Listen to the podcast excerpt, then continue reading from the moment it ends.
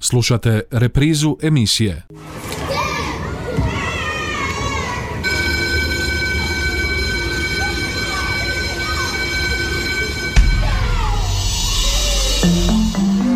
Život škole. Školske teme, dileme, zanimljivosti, događanja, problemi, savjeti i talentirani učenici, lektira. Lijep vam pozdrav, poštovani slušatelji. Na početku današnje emisije Život škole, današnju emisiju Život škole podijelili smo u dva dijela. U prvom dijelu naše emisije uživo ćemo u našem studiju ugostiti jednog državnog prvaka i njegovog mentora, a u drugom dijelu emisije vodimo vas u jedan slikarski atelje na otvorenom, stoga ostanite s nama uz našu današnju emisiju Život škole. Evo u Zagrebu je bio taj eh, završno natjecanje učenika strukovnih škola World Skills Croatia 2022. na kojemu je nastupilo više od 360 najboljih učenika strukovnih škola koji su se natjecali u ukupno 40 strukovnih disciplina, a ono što je jako bitno, među njima su bili i učenici Đakovačke srednje strukovne škole Antuna Horvata, a ono što je još bitnije, s nama je ovdje državni prvak Antonio Šarčević, kojeg pozdravljam. Antonio, dobrodošao. Dobro. Evo Antonio, za uvod onako jedno zanimljivo pitanje. Kako je to biti državni prvak u svojoj disciplini? Pa još mi je mrvicu neshvatljivo to sve da sam državni prvak, ali dobar je osjećaj. Evo iskreno onako, jesi li očekivao tako nešto? Ok, bio si na svom školskom natjecanju, ostvario si taj plasman na državno, jesi bar, jel tinjala nekakva nada da možeš biti baš najbolji od najboljih? Mm, Pa nada da, ali e, nisam se, nisam se nadao da ću biti baš prvi, ali znao sam da postoji mogućnost, ali da sam se nadao da ću biti prvi, nisam očekivao to baš.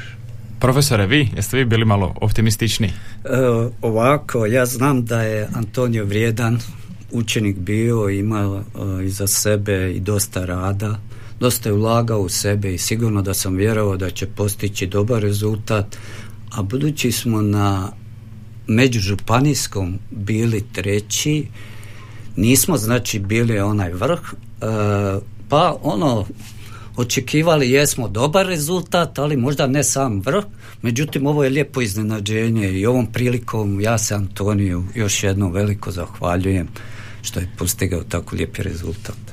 Da, u svakom slučaju biti državni prvak u svojoj disciplini, još jednom podsjećam, riječ je o disciplini strojarski računalni tehničar. Pa evo Antonio, onako ukratko nam samo ispričaj taj cijeli put kako je išao. Imao si to školsko natjecanje, kako onda to... Imao sam školsko natjecanje, znači najbolji na školi, to jest u mojem razredu, zatim e, međužupanijsko koje je bilo u Osijeku, znači najbolji u županiji i sad državno natjecanje. Što se konkretno recimo radilo na državnom natjecanju? Došao si tamo, sve to, koji je bio tvoj zadatak? Imali smo četiri različita zadatka podijeljena na tri dana. Svaki zadatak je zapravo različit, e, znači tu je prvi zadatak bio tehnološki proces gdje ja trebam odrediti, dobijem predmet i trebam odrediti redoslijed operacija kako ću ja doći do tog predmeta. Drugi je čisto iz tehničkog crteža u 2D-u ja trebam napraviti 3D taj predmet. I treći zadatak je bio gdje sam dobio predmet na stol pa sam ga morao izmjeriti i napraviti takvog u 3D-u i u 2D-u i zadnji zadatak, zadnji dan je bio e, predmet jedan e, evo točno je bio e, pumpa za gumu, za bicikle. I ja sam trebao reći sve što znam o tom predmetu i kako doći do tog predmeta, cijenu predmeta, potrebne potrebne kon- količinu i sve, sve što mogu i na kraju predstaviti taj predmet žiriju i to je to. I kad si završio sve te zadatke, onako neko tvoje viđenje, morao si čekati rezultate i sve, jesi bio uvjeren da ćeš biti, ako ne baš prvi, da ćeš biti negdje pri vrhu? E, znao sam da ću biti e, sigurno da ću biti e, znači na polo, polovici. A sad koliko gore od toga nisam znao ali šesto, sedmo mjesto sam bio siguran Znači i dalje onako nekako realističan, nisi, nisi bio u nekoj euforiji sad, biću, ne biću prvak. što, ne zato što mislim znao sam bio sam stalno u kontaktu s ovim dečkima iz moje županije i s njima sam znao šta su napravili, koliko su napravili, ali s ovima nisam sa svima baš toliko komunicirao, tako da nisam točno znao koliko su napravili, šta su napravili. Evo profesor, iz vaše neke perspektive vi ste nadgledali što je sve Antonio radio. Koji je bio neki vaš osjećaj? Ok, završili su zadaci, to svo predstavljanje, čekamo sad rezultate. Što ste vi mislili? Pa evo, kako nas dvojica komuniciram upravo ovo što je Antonio i rekao, tako su negdje i moje misli, jeli, ovaj, ja još manje sam imao vid e, šta su drugi natjecatelji napravili jer Antonio više komunicirao s njima, ja nisam bio u kontaktu toliko s njima i on je mogao čak i bolje procijeniti jel, gdje se nalazi, a ono šta smo radili i kako smo radili, ja sam bio siguran da se nećemo osramoti da tako kažem, da će to biti lijepi rad njegov, a evo, konačno bi uspio i do vrha doći. A zanima me, nakon tih svih zadataka, to sve, ta cijela nekakva valorizacija tih zadataka, tko je vršio ocjenjivanje, kako se to, kako se radilo? E, Postoji posebno povjerenstvo za svaku disciplinu, to se definira unutar agencije za strukovno obrazovanje, odrede se ljudi koji to ovaj, ocjenuju, vrednjuju, imaju posebne svoje tabele do koji mi nemamo pristup čak ni mentori da vidimo svaki dan. I ja bih želio pogledati koji je rezultat i tako je to iščekivanje ta dva, tri dana, treći dan je još veće iščekivanje i nadanje jeli, da naš učenik jeli, bude što bolji. Evo. A zanima mi vezano za konkurenciju ipak e, to je bilo e, natjecanje na, na razini države, dolaze učenici iz puno većih možda škola koji imaju možda još i nekakve bolje uvjete od naših. E, veliki je uspjeh postati državni prvak unatoč tome svemu. Tako je, to je istina, to su stvarno škole koje imaju visoku razinu i opreme i imaju i tradiciju jednu rada skoro veću nego mi i postoje duže u tom svijetu i jasno očekuje se uvijek od njih da će oni uvijek ajde biti prvi. Međutim evo i mi manji ljudi iz manjih sredina manjih škola uspijemo sa lijepim radom doći do lijepog uspjeha Nekad kažu da je možda i bolje imati malo manje uvjeta pa si malo više motiviran za neke stvari. Šta ti Antonio kažeš za to? Evo recimo sad karikiram da si iz Zagreba ili nekog većeg mjesta da, da baš imaš sve što zaželiš. Jel bi bio možda toliko motiviran kao sad recimo uz nekakve malo ipak skromnije uvjete? Pa, pa sigurno ne. Puno, mislim, puno je ovako inače slađe. E, naprimjer sad kad sam pobjedio, a niko, niko to nije očekivao od mene, niko to nije očekivao kad je vidio da sam ja iz Đakova, ono, puno je, puno je slađe sad kad sam se došao na prvo mjesto ovako. A nisi imao nekakvo breme, možemo reći, da sad moraš nešto. Mm, da. Evo, još ćemo se kratko vratiti Antoniju, ali prije toga profesore, natjecanje i sama disciplina bila je unutar World Skills Croatia, pa evo volio bi da malo više progovorimo o tome. Mi smo malo govorili i o nekim našim prethodnim emisijama Život škole, a vaša škola je sudjelovala ne samo kao e, sa, kako da kažem, sa učenicima, nego ste bili organizatori, odnosno su organizatori. Tako je, tako je. Mi smo bili kao domaćini, jeli, zadatak nam je bio osigurati uvjete za pojedine discipline, osigurati uvjete za natjecatelje i njihove mentore. E, naša škola je bila domaćin u struci pekarstvo i stolarstvo. A imali smo iz naše škole ove godine sedam učenika koji su bili na Vorsklinsku, što je stvarno za svaku pohvalu. Znači da i druge kolege isto rade i da smo ipak na jednoj višoj razini. Jel? Koliko ukupno bilo disciplina, ako znate?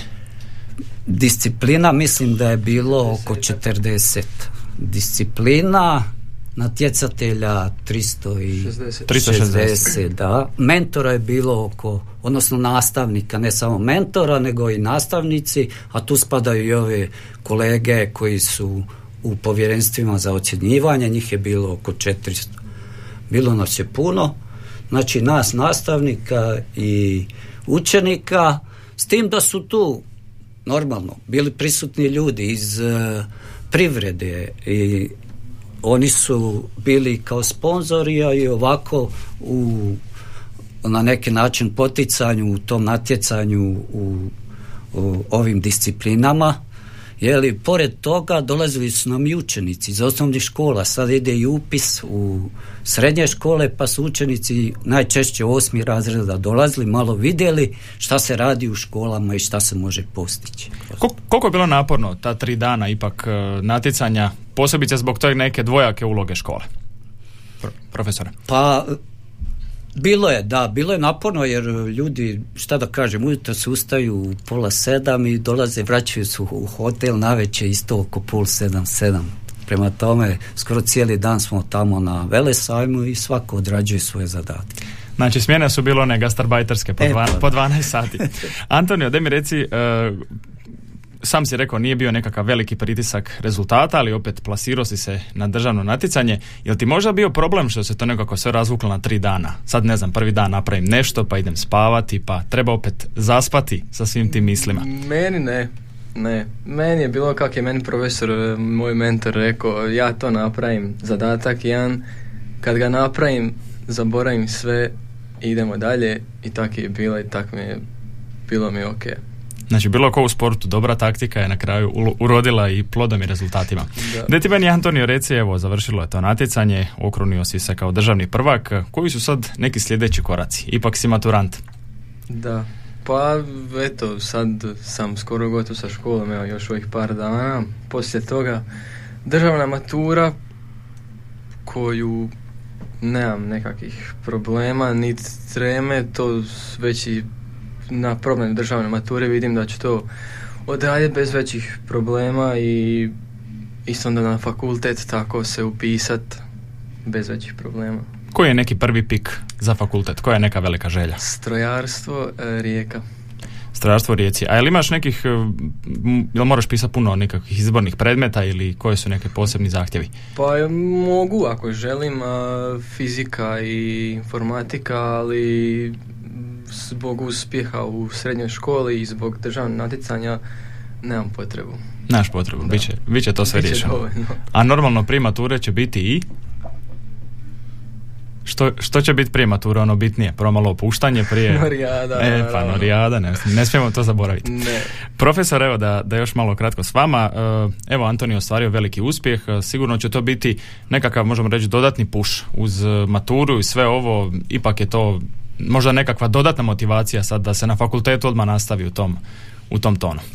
Pa jeste da, na neki način e, Antonio je stekao i radne navike što je jako bitno jeli, za fakultet. E, ja uvijek kažem, fakultet e, za svu djecu to vrijedi je rad, prije svega rad, a onda treba se samo lijepo izorganizirati i naći sebi vremena i za onu relaksaciju mladi dio života ali prvenstveno je radi. To je sad Antonio ovaj usvojio i nadam se da će na tome ostati, to zadržati i da će i tamo biti mi jako uspješan jer e, upravo u Rijeci ima jedan moj učenik isto bivši, isto je bio državni prvak sada radi na fakultetu strojarstva u, u Rijeci David Lijović evo isto je bio državni prvak i stigao je znači na fakultetu radi, ne znam sad točno, mislim čak da je i doktorirao.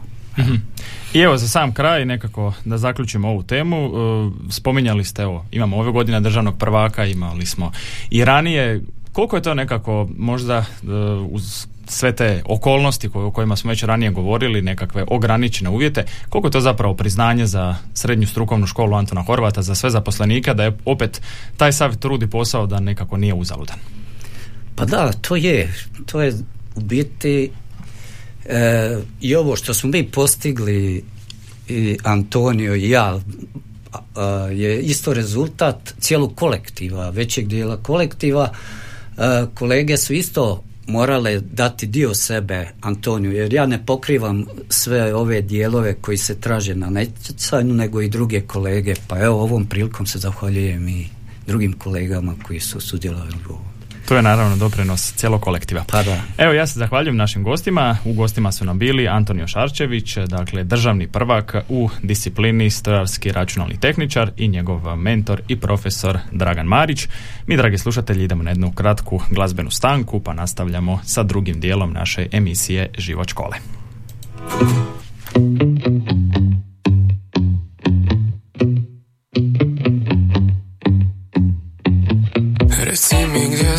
Reci gdje si otišla?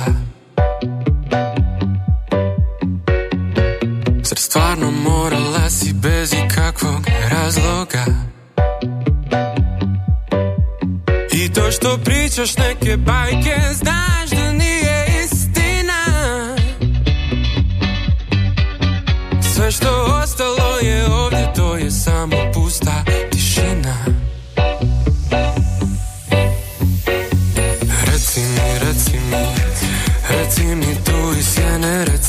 Reci mi, Zašto nisi pored mene? Reci mi, reci mi Gdje ove noći bivaš? Reci mi,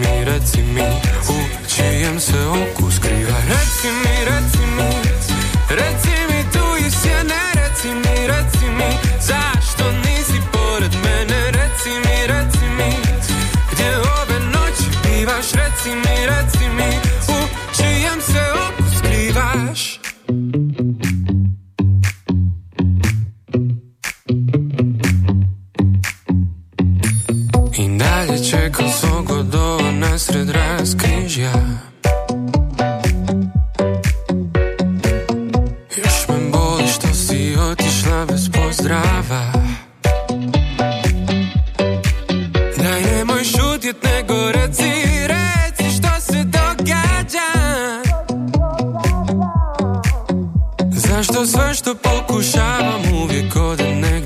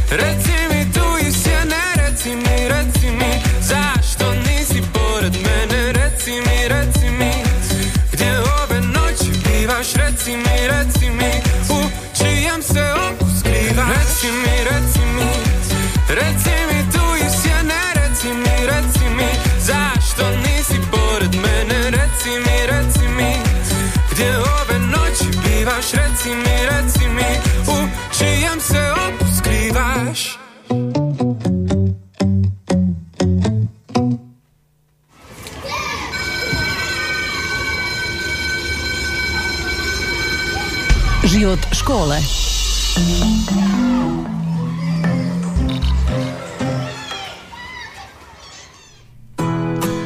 A kako sam već najavio, u drugom dijelu naše današnje emisije Život škole vodimo vas u slikarski atelje na otvorenom.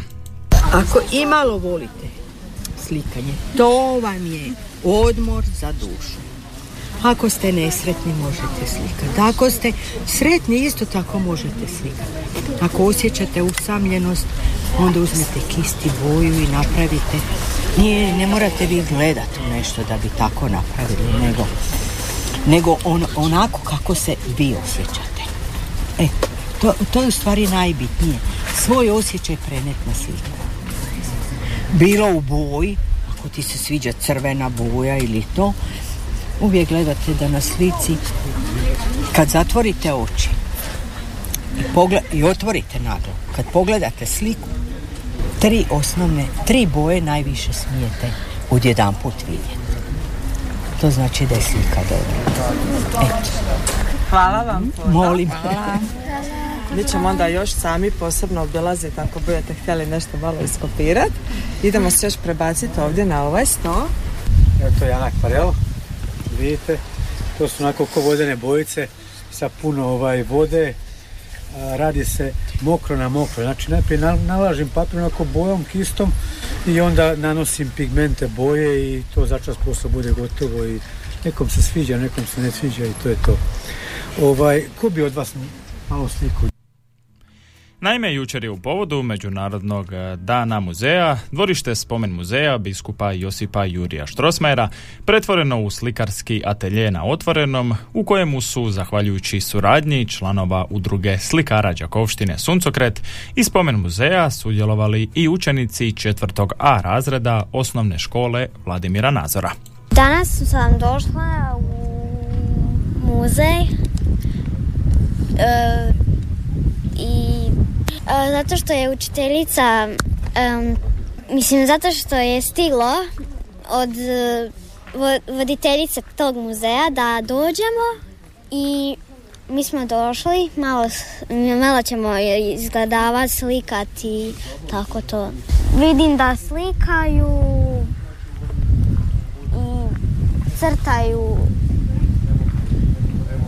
kako je, iznu, kako je iznutra, kako je izvana taj muzej. Pa slikari su e, oni koji znaju slikati i oni koji slikaju opušteno, onako opušteno i mislim slikaju tako ono nisu napeti nego opušteni. Volim ja slikat, ali mi, mi, mislim, mi cure volimo da bude onako uredno, ono da baš pravi slika, ali mislim ono kao, kao što je tu baš lijepo naslikano i mi želimo, mislim i mi cure želimo da bude baš tako, mislim mi, mi smo takvi.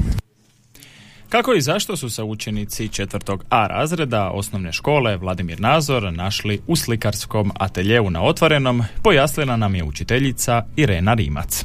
Ambijent je prekrasan, evo kole, mi smo bili u obilasku e, grada za dan grada i onda smo između ostalog obišli ovaj muzej. E, i nakon toga me kolegica e, koja radi ovdje nazvala željela doći sa svojim razredom da e, pogledaju umjetnike kako rade, da ih pitaju ono što ih zanima, a u razredu inače imam e, nekoliko učenika koji su izuzetno nadareni i ono zbog njih mi je to bilo jako ovaj onako drago što smo pozvani i rado smo se odazvali, tako da smo evo e, iskoristili, a inače danas imam likovni po rasporedu, tako da oni su baš sad bili oduševljeni, imali su dosta pitanja za umjetnike i vrlo su pažljivo slušali i nešto su novo i naučili i sad se raduju da će oni moći nešto nacrtati, i, odnosno naslikati. Djeca izuzetno reagiraju, mogli ste primijetiti da su pažljivo slušali, osluškivali što umjetnici govore i ovo je vrlo, vrlo korisno za djecu i što češće bi trebalo ovaj, uh,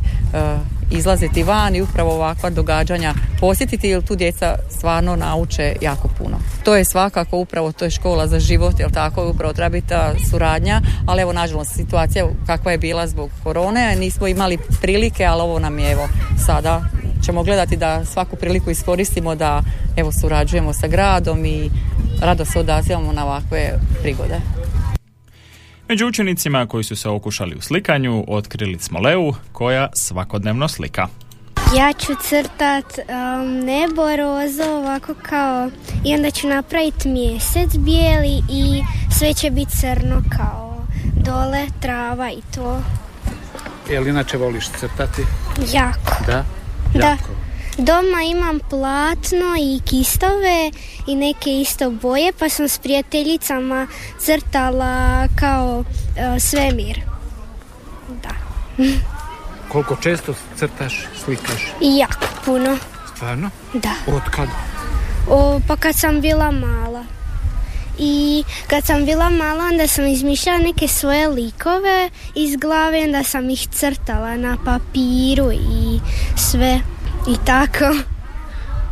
Šta kažu mama i tata kad ti crtaš, slikaš?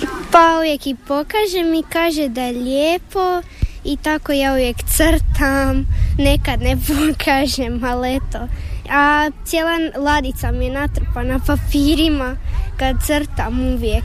Onda potrošim tati sve papire, a treba mu i za printer i to kad e, printa nešto ja mu sve potrošim pa mora kupiti uvijek nove.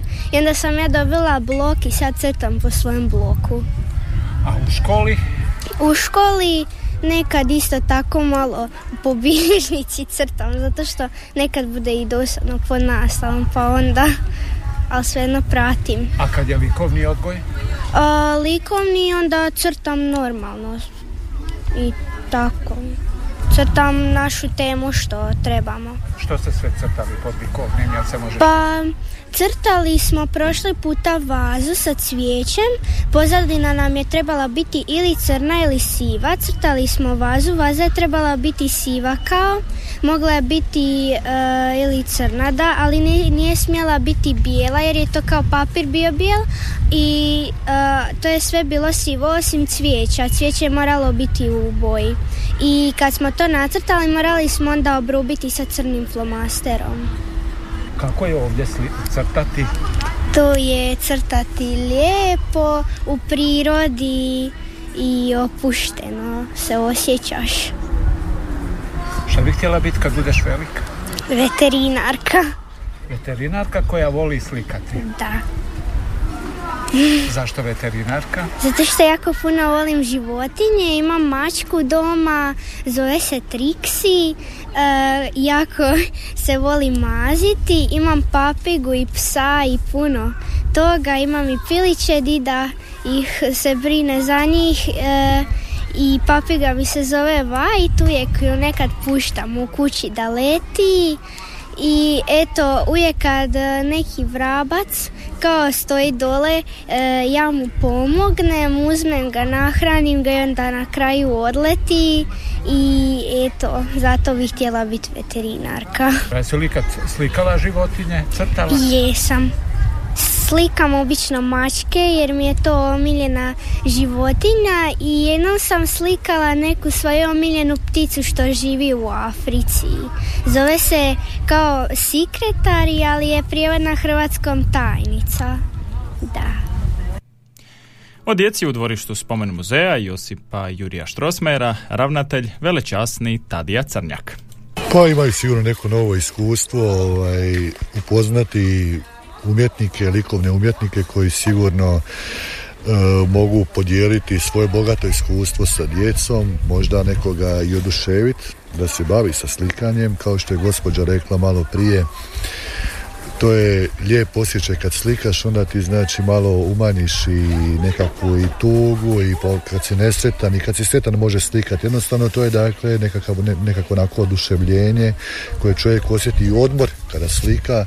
Ja inače nisam slikar, ali, ali pretpostavljam da je to jako lijepa stvar. Kao što ljudi vole pecat pa se osjećaju odmorno nakon toga mogu misliti kad ljudi slikaju kod svoju ekspresiju stave znači ovaj, na neku sliku koju dakle ovaj, izrađuju mislim da to sigurno mora biti prekrasan osjećaj i zato evo mislim da je lijepo da i ovdje malo vide neki novi način života u svoj toj modernizaciji, tehnici, mobitelima, laptopima, video igricama, vidite ovako nešto što ja mislim povezuje one koji slikaju i sa prirodom i sa doživljajem nekakve stvarnosti oko sebe. Mislim da je to bogat osjećaj, bogato iskustvo.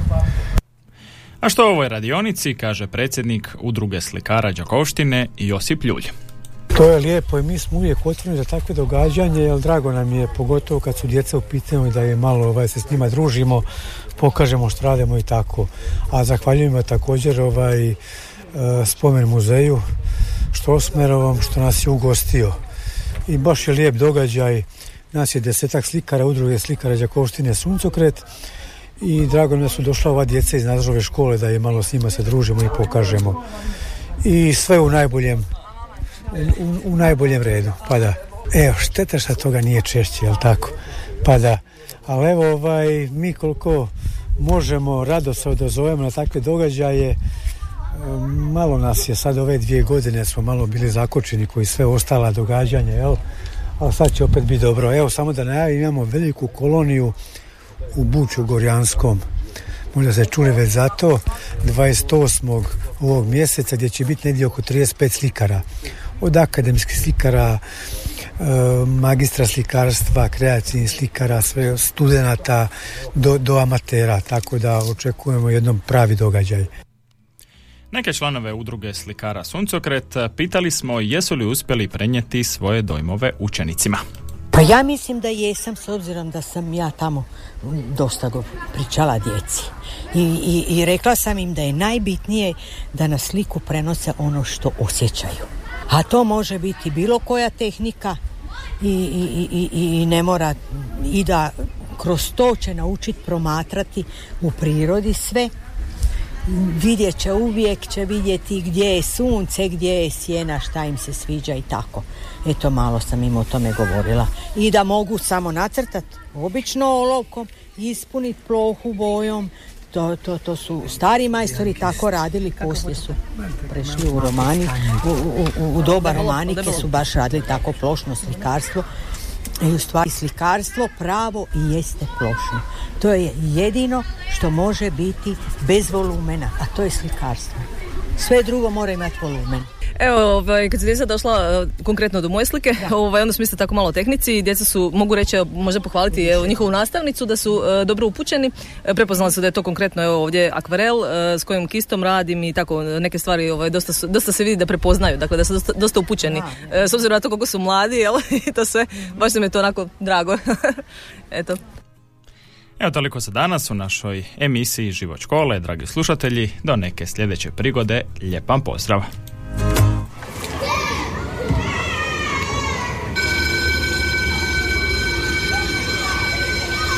Slušali ste emisiju Život škole.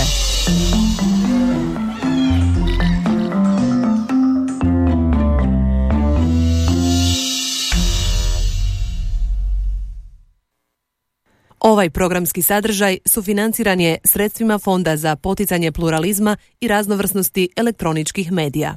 Slušali ste reprizu emisije